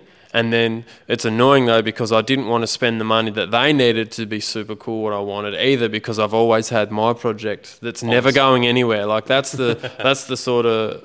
The weird thing with my car is it's... irreplaceable, and its sentimental value is just, you know, you can't measure it. So it's never going anywhere, but I was just trying to buy these other cars to fill the gap. But so if you've already got something that's cool and you can just get in and drive, then it's kind of easier to have a sort of more long-term, sort of like what you're doing, you know what I mean? Yeah, I don't think after, and I mean, we'll touch on the resto in a later podcast and episode. When we get it back, I reckon. Once it's back. Once it's back as a complete Because that way you can show on the video, you'll be able to show like what it is. This is when you do a resto and you get it back from a shop, like this is basically what it is, and this is the journey, and this is sort of what it's going to cost, and this is what to expect, and so on and so forth. There's all sorts of caveats in that conversation as well, but like I say, we'll touch on that when we get the car back. But having sort of got to where I'm at now, I don't think I'll ever do a resto again. I'd buy a shell. Yeah. And that's not because it's been a bad process. No, like it's been painless, really. Absolutely. But just having done it now, I'm like, do you know what? I'd either buy a roller that's done or I'd buy a car that's close enough, and then I'd spend the money on making it go stupid fast. That's always been my sort of idea as well, really, is you don't want to be... But that's just not really our thing doing the paint and panel. You know, we sort of just want to put driveline in things and put, you know, like the kind of the easy stuff, really. Yeah, I was never meant to do a full resto on this car in the first place. You know, it was always going to be, let's just fix the rust that it's got and get it close enough so that we can get it reggoed and get it going. And it's evolved over time. And I don't regret doing what I'm doing now. It's going to be so sick. I can't wait to get it back. And there's so many really, really cool things about that car that never would have happened if we didn't do this. But yeah, I wouldn't do it again. Yeah. So yeah, that's what I'd do. I'd lower it and put some wheels on it and do some gears and a sweet little converter and do a cam and maybe, you know, if you could, I mean, it depends how handy you are. 10 grand's gone, man. Yeah, I was going to say, depends how handy you are, eh? And what marketplace is looking like, how many morons are on there selling stuff cheap. Yeah. But yeah, I mean, 284 cam, a shelf converter, some 3.7 gears, and some springs and some wheels. That'd be about 10 grand. Yeah. DIY in it. You'd have to do it all yourself. But yeah. Thanks, Aaron. So yeah, that's what I was about to say. Thanks for shooting those in. That was good. He's sort of kicking off. Hopefully we get a steady flow from here on out. But yeah, well, I say he does have plenty of other questions that I'm keeping in the back pocket. Thanks for that one though, mate, and we'll get on to the next. Sweet, I better listen. G'day guys, my name's Damien. I'm from Tatura in Victoria. I like watching your podcasts on the video. Just like seeing you guys sitting in your shed. Just got a question. How many black t-shirts have you guys got each? And, you know, how do you go about the decision making about what t-shirt to wear to what event? Good on you guys. Cheers. Another one that likes the YouTube potty. Yeah. He's all about it. I honestly can't even answer that question. You should have sent that through and I would have counted them all. Yeah, I don't know how many I've got, but it's they're like all pretty much all of mine. I was going to say I think I've got maybe 3 shirts that aren't black. I'd have a couple more than that, but I don't really wear them very often. Yeah, I like white shirts, but I got like kids, so like when you've got kids that are, I don't know what age they stop fucking up your white shirts, but I haven't figured it out yet, man. Probably 21. Yeah, they wreck your stuff, man. Yeah. So once they have I do want to do a white shirt, eh? Like that's one of the next. Yeah. We need a shirt idea, eh? Yeah. We said from the start that we'd like to mix it up and, you know, do some colours and do like some greys or some khakis or whatever. We always said that we weren't just going to do black. Obviously, black is the easy go-to because it goes with everything, and some people like some colours and don't like others, but there's some people that don't like black shirts. We've got mates of ours, they've got, you know, like they've got socks and hats or whatever, but they don't have a shirt because they just don't wear black shirts, and that's fair enough. But yeah, we do need to get another shirt idea. And as for deciding as to what shirt we're going to wear, we're both wearing a Reed Speed shirt tonight. That wasn't planned, by the way. Wasn't planned. I just wanted to represent, you know. Absolutely, especially with old mate coming on board. Wanted to represent. I was wearing this most of the day anyway. But Motorvation and Red Centre Nats, I made the conscious decision that the entire time that I was there, I was going to wear a Torq Hub shirt, whether it was the OG or the new one. I guess while we're in this infancy stage, we want to have our brand out there as much as humanly possible. Yeah. So if we're going to like a car meet or a car event, basically you're going to see me wearing Torq Hub until such time as the brand is strong enough that other people are flying the flag for us. We've got to do it ourselves. Yeah. Well, we wear that, and then you just obviously we have no qualms, and we like wearing the stuff that the guys that get behind us as well. That's right. So we got if Penrite send us some shirts, mate, I'll happily wear one of those as well. I guess. Well, I think that's part of our ambassadorship is that we've actually got to put a sticker on a car and this and that. Yeah. I'd have to go through and read it again, but I think there's some minimum requirements. Oh yeah, for sure. But we got shirts from AFS Industries. I got a Plasma Man shirt. Pretty much anything that's got like an Aussie car brand. Kender shirts. Yeah. That's pretty much all I try to wear now. I used to buy like heaps of, all your surf brands.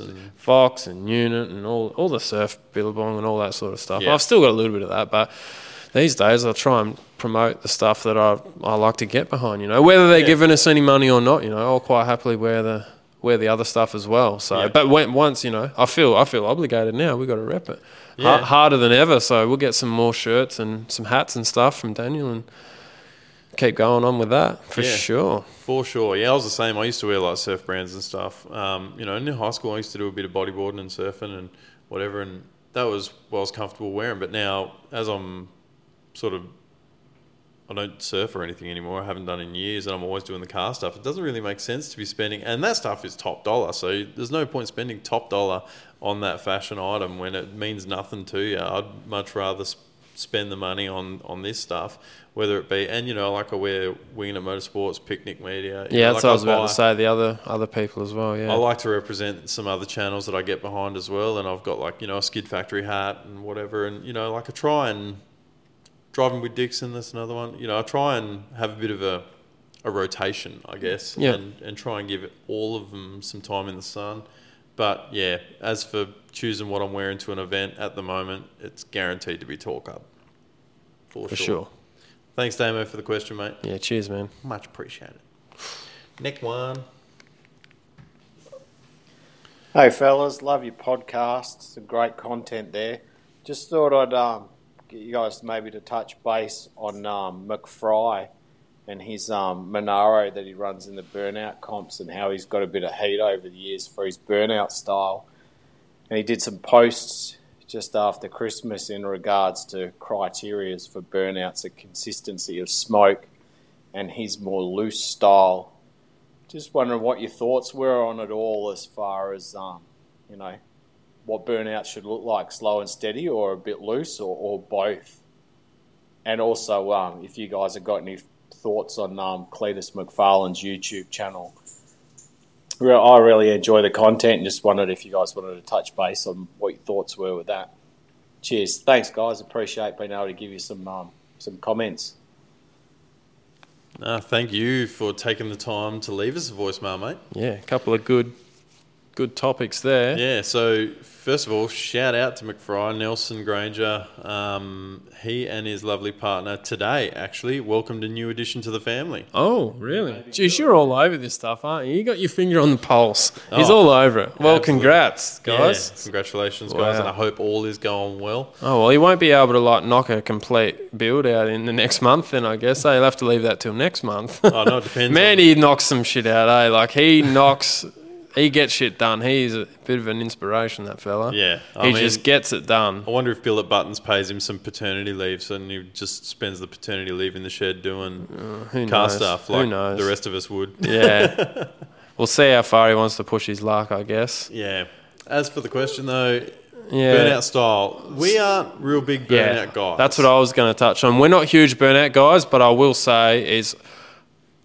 100% prefer the sort of the more style like how Nelson does it with the big tip-ins and that sort of thing. I thought that's what everyone liked. I thought that was sort of the trend, and it's sort of seeing the run-ins on the pads get back further and further. Like that's where the excitement is for me. I think one thing you've got to realise in any industry or any sort of group you get like we call it in the blue collar industry over what I work in, you call the purple circle and stuff like that, and you're always going to get that wherever you go. So if you're not in that, and I'm not saying there is or isn't, but just from the outside looking in, if you think that you're being judged unfairly, I'm sure there could be some sort of mentality going on, it's a judged event at the end of the day. So what, Is there really a right or wrong? That sort of sounds like a bit of a diplomatic answer there, which I hate, but but essentially, yeah, different events are going to like different styles and different judges are going to award points differently. But me personally, I think that, the faster, like more lynchy, you know, Mick Hammond's the same. Yep. McFry, all yep. that is, I'll watch that stuff. It's the real static. Like, where's the fun in watching a burnout? Personally, something that makes like shitloads of smoke, but you can't see it. So it's in there for a minute and a half or whatever it is, 2 minutes. And you can't see it. Yeah, it sounds sick. And I'm sure the car's sick, but like, fuck man, I'm just sitting there choking on smoke and just looking at a big smoke cloud. Like, yeah, I would much rather see someone whipping around and you know, they're coming out of the smoke. There's some real driver skill in that as well. And yeah. So I think that's sort of where the judging thing, so they had a lot of categories for, I think it was instant smoke, volume smoke, and constant smoke were like three categories that you were marked on, and that was like the majority of your points essentially. And like you're saying, yeah, you can get someone that gets on the revs hard, gets instant smoke, and then they're moving they're using the whole pad, right? But they're moving reasonably slowly and they're keeping that constant, consistent smoke. They're staying within the cloud, you know, for the most part. Whereas you get someone like Nelson or Mick Hammond or Lynchy, and they run it in hard, you know. Double whips on the tip in. That's exciting to me. That's when you know what I just had this. Here's the thing: when you're sitting there, say there's, you know, like 30 cars in a lineup, right, and you're 15 burnouts in and they're all starting to look the same, and then you see Nelson whip that bad boy hard into the pad, you can't tell me that's not what's reinvigorating you for the rest of the heat. Yeah. You know, that to me is what it's all about. And I reckon the crowd, if you asked all the crowd, I don't know, I'm guessing it'd have to be 70, 80, 90% would prefer to watch something like that. Yeah. It's almost like I just had a brain wave just then. Imagine if these guys brought out an app and everyone in the crowd, if you're in that sort of that geo, you have to be in that geo fence. That geo fence, there you go. So you're there, you just clock into the app and you're the judge. You get to say what you do like and don't like. Don't tell me you wouldn't be seeing people send it like as hard as ever, as that opposed to having like just the I don't know who the judges are. I'm not in that scene whatsoever. No. I don't know the clique. I don't know nothing. But, you know, I think that'd be pretty sweet. That'd be revolutionary. Could you imagine that? Like being totally crowd. You know, it's like Australian Idol. That's obviously the judges for those that style of show. They sort of weed out to the finalists. But then once the finalists are there, it's all crowd judged, you know, like ring in and vote for whoever. Imagine if Summernats or Burnout Masters Series turned into that. That'd be exciting. And like you say, that would probably turn the results on its head, I reckon. Obviously, there's a reason as to why they want to judge a certain criteria the way that they do.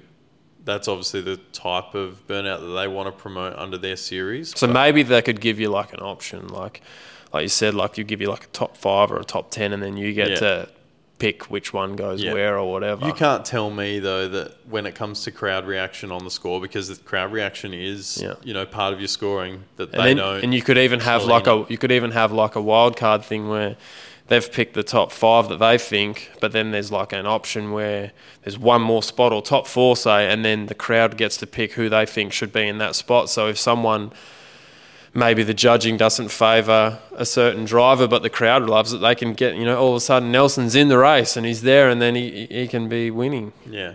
Because that's who should really be picking the winner is the crowd that are paying the money to go there and see it. Really, isn't it? Yeah. Well, I mean, burnout champion, I don't think Lynchy's ever won. You know, he's like, for people that are into the burnout scene, he's like the legend Lynchy. You know, like he just drives the wheels off that Corolla like nothing else. And I don't think he's ever won at Summernats. Yeah, okay. And it's just like, it sort of beggars belief. I think, you know, Jake Myers obviously does a great skid and he's got the bloodline. His father is a living legend and a Hall of Famer for all that sort of stuff. But, I don't know. I think to answer the question directly, what do we prefer?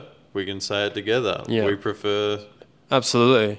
And I reckon most would. Like, I reckon if you could somehow put up a poll, most would. Yeah.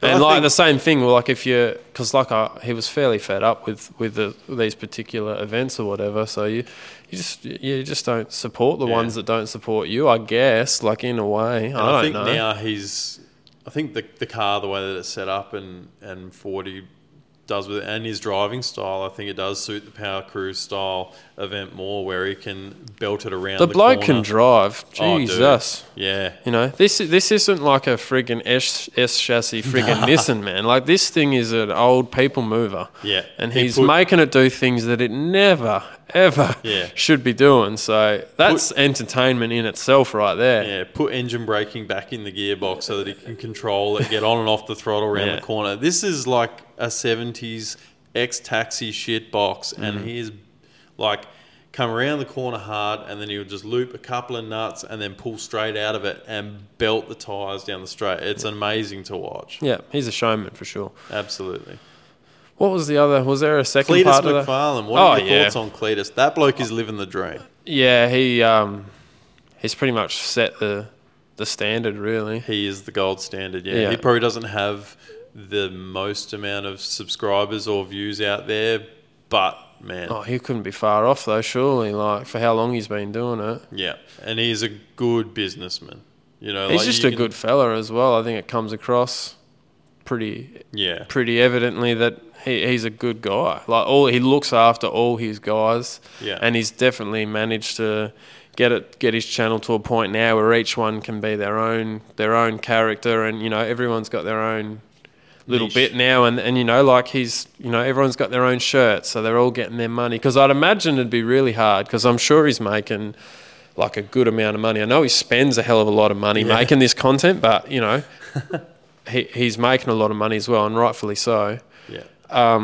If you're like working for, if he's employed you, like you're James or you know whoever, Ty, you're seeing this dude make like millions of dollars a year, and if you were just on like a standard wage only, even though that's all you should be getting, it'd still be a bit rough. So like he's given you a bit of an opportunity to be your own star on his show.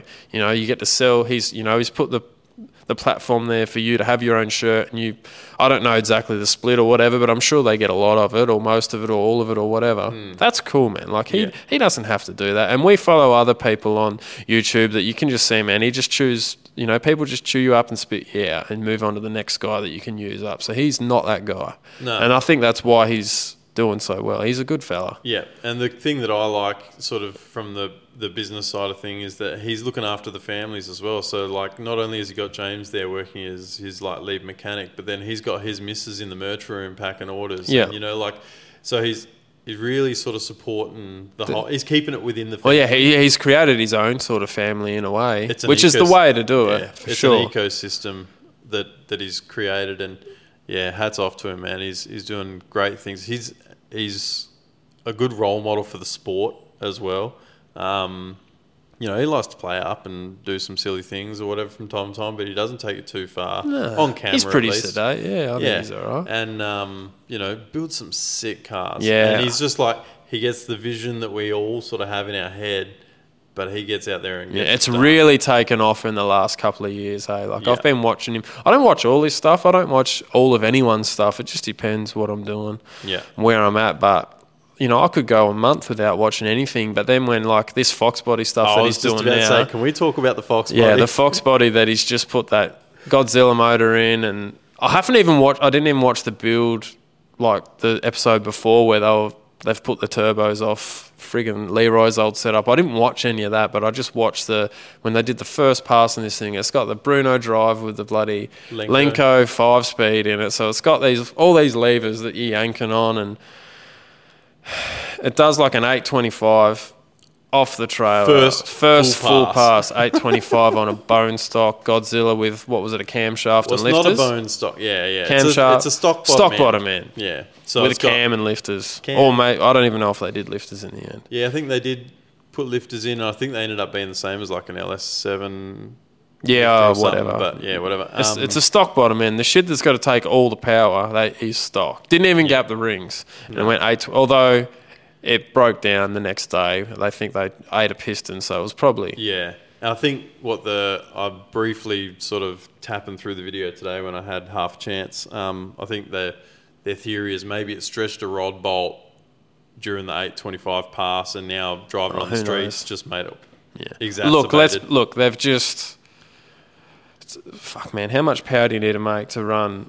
I don't know. I'm not even going to pretend like I know, but it's a lot. Like, I think they ran like 15, 16 PSI. Yeah. 15 with pound. What are those turbos, man? They got to be like 76s or something. No, are they 72s? That big? I thought they were the old Lero ones that were maybe like 67s or... You might be right. Whatever, it doesn't matter. Even if it's got like a pair of 66s on it, man, that's enough to pull your muffin cap clean off. Back. Yeah, so they probably went a little hard on it. Yeah, but they did have boost creep issues, so like I think they were aiming for like 12 psi and they ended up getting like 16 or something. So yeah, I think James took it over the weighbridge at Bradenton, and it weighed with him in it, like literally coming down the return road, drove on to the thing. It was 3,036 pound or something. So it's not a heavy. I mean, it's not a light car, but it's not a heavy car. Yeah, that's not as light as what those things can get. They are pretty light. I was going to say, they haven't taken any weight out of it either, you know, like, apart from removing the interior. I mean, they could cut a lot more out. Oh, yeah, and they will too. That thing will morph in the next 6 months. It'll be like a rod and piston, friggin' cylinder head, like you name it. The thing will be ripping, friggin' mid-sevens. Yeah, I was going to say mid-sevens before you know it. Yeah. Before you know it. Like pulling them lightning rods. Yeah. Boom, boom, boom. Yeah, I do love watching them build the stuff they do. And Ty's awesome to watch. Yeah. He's very clever. Good fab. Yeah. Good fab guy. George is a character. Yeah. He's they all are. Everyone there is there for a reason, eh? Absolutely, yeah. They all bring their own thing to the channel, so... Yeah, no, that's probably one of my favourite channels to watch, and probably the most exciting video I've ever watched on YouTube in my life was the one where he was racing that stadium truck, and he was leading that race that he shouldn't have even been leading, and he spun out on like the last jump before the finish line. I was turned up. That was very exciting. So yeah, no, love his stuff. It's cool. And the opportunities he's been getting handed now is just wild. Yeah, He's gone hard for sure. Imagine if one day... No, I don't say that. Next call. Yeah.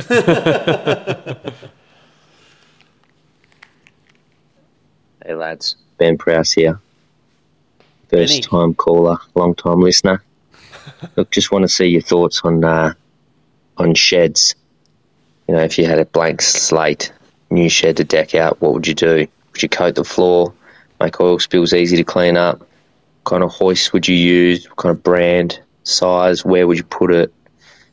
Would you insulate? Aircon? You know, any little tips and tricks would be great. Thanks, boys. Cheers. Shed setup. So, I mean, in a perfect world, we'd have a 20 by 30 with a 5 metre wall height, and a 15 by 15 mezzanine that was fully sealed so that we could have like a podcast studio, and then underneath there'd be like a sealed fabrication room, and then an engine building room, and there'd be like a wash down station. And yeah, we've definitely outgrown our like our sheds each, I think. Like, I feel like I have anyway. I want to do other things. Maybe you haven't outgrown it for what you're doing, but for what I'm doing as you and I as a collective, I wish I had another lift and a little bit more room, but I just don't have it right now. But I think the first rule is you can never build your shed too big. I've never met anyone that's built a shed too big yet. No. So if you're ever, any advice I would give to someone that's looking at building a shed is, if you're tossing up between two sizes, definitely pick the bigger one. Like 100%, you won't regret it. Yeah. You just won't. If you're planning to build your shed and your shire allows a certain maximum size and you can go to the maximum, do that. Or if your missus, obviously has some requirements on what they want in the backyard or whatever, and they're telling you that this is what's got to be, just make it as big as humanly possible, even if it's only going to cost... So if it's going to cost you an extra 2 or 3 grand and you can't really afford it or justify it, trust me, it's going to be a hell of a lot cheaper to do it now in the first instance than to try and extend it later. Yeah, 100%. So, I'm looking at extending mine. Well, I'm starting to flirt with the idea anyway, and I'm not sure if I can be bothered or if it's worth it, but Yeah. Yeah, so first rule, go as big as you can. And then I think covering a couple of those other points, definitely do the floor. Yep, I wish I did. Yeah, I wish I, because I built my whole shed, I built with me and my mates from scratch. I built all the steel work myself. We did the concrete. We did everything. So once you've got your shed and you moved in, you don't want to pull all the shit back out to put an epoxy floor in it, man. Like, you might as well, if you've got the money and you want to do it, just leave it empty and do it straight away. Absolutely. So then once you've shifted all your shit in, that's it. You don't need to do it again. I had plans to do this floor before I'd sort of moved everything in, but then by the time the house had settled and I moved into the house, I actually had all of my stuff in a commercial shed because my previous house didn't have a shed. I didn't have a big backyard big enough, so I was leasing a commercial shed, which is where I have my hoist and stuff.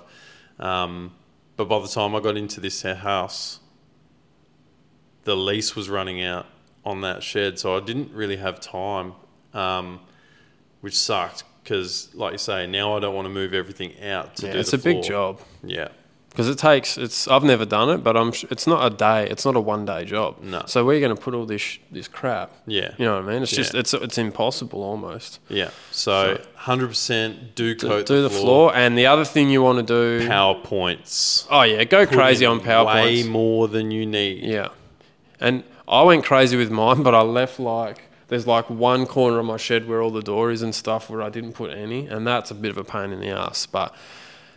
in a totality, I've got heaps of them, so you might as well just get a heap while you're doing it. And the other, pretty much the number one rule I would say is insulate your roof at a minimum when you're building the shed, because they will lay the insulation over the roof and then screw the tin to it. You do not want to have to either take the tin off to do it like that or try and fix it underneath like a ceiling. Yeah. Two horrible ways to go about it. Get your insulation on your roof at a bare minimum. You don't necessarily... you can do the walls whenever, but do the roof as a minimum. That was a golden rule that I was taught, and I went with it. Yeah. That's the most important. If you had to pick between doing your floor or doing the insulation, you 100% do the insulation in the roof, because you do not want to do that again. No, and that's exactly right. So I had to redo this roof. This roof was not the roof that was on the shed when I bought the house. Same thing, I've moved everything in here, but I couldn't put my hoist up because the roof was too shallow. You know, like the pitch. The pitch was low. Yeah, the pitch was low. So I had the roof taken off this shed, and I had all these trusses remade, and I should have put the insulation on the roof then, but I'd literally just bought the house and paid the stamp duty and this and that. And that was an expense that I just didn't want in the first place. And it was going to be an extra, I think it was $2,500 or $3,000, which I literally just did not have. But I really wish I had have just, I don't know, got a credit card or refinanced a loan. Or even just waited to do the roof for a tiny bit longer, maybe, in hindsight. And done the insulation on the roof. Like you say, you can do the walls at any time. You can just get some of those roofing bats and put that in there and, screw some gyprock or wood or whatever and insulate the walls at any time. That's easy. But the roof is a pain, and I wish I had done it. Mm. My other golden rule... you've covered a couple of really good points, but my thing is get everything you can off the floor. Make sure that you've got good pallet racks, or if you're building benches and stuff, maybe put them on wheels. Make things so that you can move it easily, because there's nothing worse than having a giant boulder of something in the middle of your shed that you can't move or work around. I've got a bunch of engines here. Oop, bump the microphone. Got a bunch of engines here, but they are all on wheelie stands and stuff, and I can move them reasonably easily. I wish I'd put some casters under that bench. Not that I'd ever feel like I would have to move it, but it would be handy at times to be able to move the bench. Same with your toolboxes. I got a roll cab, make sure that stuff can be moved around easily. As for hoist, I think if you're only going to have one, if you can only have one hoist, definitely pick a two-poster with a clear floor, yeah. Clear floor. And get something in the 4 or 4.5 ton range, because you never know when you might just have to lift up your full drive or something like that. Some of these cars are heavier than what you think. Yeah. I'm trying to think of the brand, that Liam's got, the light blue brand, and Corey's got a couple as well. Is it Auto Lift? I think it is Auto Lift. That's what I was thinking. That's a good brand. It says HAP. Auto Lift. I think the Joel's Garage Gear stuff. Like, there's a couple of stuff that a lot of them are overseas manufacturers or that. Oh, they all are, unless you've got like a Molnar or something like that. I was going to say, you don't need to spend 20 grand on a Molnar. Oh, you see the price of like a kitted out Molnar, you'll realise, not for my back shed. No, you're not a commercial workshop that's going up, down 20 times a day. You can afford to have a cheap... I bought mine secondhand. It's a Chinese hoist from an Australian distributor. I bought it secondhand from a workshop that was closing down for like $1,600. And it's got some quirks. It's got some minor sort of things you got to work around. We can work around them, yeah. For the time that we use it, it's perfect. Yeah. Don't feel like you have to go and buy a Ben Pack or buy a Molnar or something, because unless you are using it for a commercial sense, then it's not worth it. No. I think a four-poster, you can get the four-poster with the center jacks, which sort of gives you the best of both worlds, but they use up so much room. Yeah, our boy Liam's got both. He's got a two-post and a four-post. The way his shed's set up, he's got a massive opening, so he can sort of swindle that with the room and stuff, so... He stacks cars, like he's got so many cars and stuff like that. He's got no time to work on the ute. But, he's got the best of both there. And it depends what you want to do. If you just want to store cars, then maybe a two-post really. I mean, I store my car on mine nearly all the time, so you can do it. But the clear floor is definitely good if you ever plan on ripping boxes out and stuff like that. Like, it's been good for us doing that. I couldn't imagine trying to wrestle...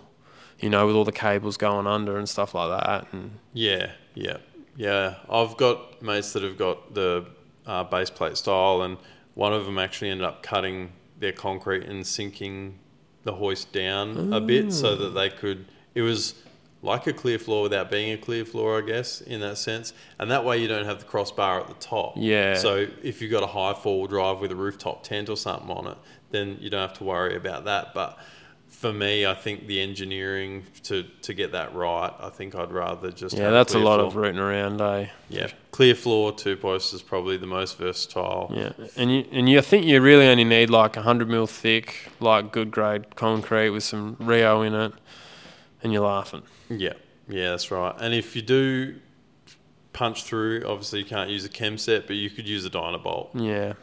Yeah, so. I punched through. I built mine specifically to have a lift in it. I put massive footings that were like 500 mil deep just because that's just what we did. And I still missed on a couple of holes. Yeah, still put it in the shallow bit. Yeah, but that's all right. So same thing. I had to modify this. So this I drilled through and there was about 80 mil sort of in a few spots where I thought the hoist was going to be. So I ended up cutting the concrete out, digging 350 or 400 mil down, and putting in a Rio cage and stuff like that. And, it would have been so much nicer to build this shed from the start and have it the way I want it. But obviously I bought the house with the shed and I had to modify it to suit. Yeah. One day we'll get them dream sheds. Yeah, so, you definitely want to go as wide as you can as well. If you got roller doors, see, I put a sliding door on mine because mine's only 6 meters. So if I had a roller door on, it would have got in the way of when I was lifting cars. Yeah. So I went with a sliding door, which is not as good. It's definitely not as good, I don't think, anyway. Not the way mine's set up. Not as good as a roller door. If you can, probably go deeper than 6 meters. I'd probably go 7 at a minimum because then that way you've got... You might see sometimes on... Kurt's shed and mine as well, but you're kind of tight at the front and the back of the car. And it's not bad. It really isn't that bad, but another metre is never going to hurt, it'd be a lot nicer to work around because obviously if you're working in the engine bay, that's sort of, And I could have done that. Like, I could have done that, but back when I built the shed, that was a long time ago. That's right. I didn't even really know what I wanted. So I was going to say, it's one of those things, until you get in there and work in one, you don't really know what it is that you need until now you know. Yeah. And when I build my next place, it's going to be heaps better. And probably put some whirly birds in. Yeah, that's what I've got to do. I haven't got a single window or whirly bird or anything. I've got one door and that's it. I'm lucky. I've got the one roller door at that end, one at this end, and I've also got a window over there which never gets used, but... I can open those and get some air through. You don't have that luxury. No. But I still would like a couple of whirly birds or one of them solar panelled whirly birds. That'd be handy. Yeah. Sweet. Jeez. That was a long segment, wasn't it? It was. It was good, though. Thanks heaps for getting in with your voicemails. Yeah. Do continue to send them in. If we get to a point where we do get a few, we'll spread them out over a couple of episodes, or, you know, we might have to pick a top five, or hell, we could even just create a whole new podcast just for people that call in if that becomes a thing. But yeah. Hopefully you guys enjoyed it. This is, I don't know, felt like it was a pretty long one. Yeah, and we're still just winging the shit out of it. Not really preparing, but that's kind of how it needs to be, really. Yeah. I've got... This is just a compliment of the YouTube video stuff, really, isn't it? Like, yeah. And I've got one video that's mostly filmed. I don't know how I'm going to turn it into an episode yet. I went and filmed a testing session at the Perth Motorplex. Thanks to the Blackmagic Race Cars guys for inviting me and hosting me ever so graciously. I couldn't make it, unfortunately. No. A bit of a bummer, but I don't know. Hopefully we get to do it again one day, maybe. And yeah, I don't know what the footage is going to be like, but there were some wild cars, and I'll see if I can stitch that into an episode at some point. And I'm going to have to do a VH update soon because we're starting to make some moves there towards getting it ready for paint. So there'll be one of those. And then we're going to be getting pretty close to getting a fresh project on the go. I think hopefully, I don't know whether it'll be, maybe we just start doing a little bit on the blue mule there, or this other blue. I've got so much stuff I've got to start doing. I've been put so much on the back burner with this car, and it still needs more as well, but I've just got to let it just cool for a minute and get some of this other stuff happening, because there's some other cool projects coming. Yeah. Thanks heaps for listening, guys. Torqhub.com.au, so you can send us a voicemail or buy yourself some merch. Until the next one. See ya. Bye.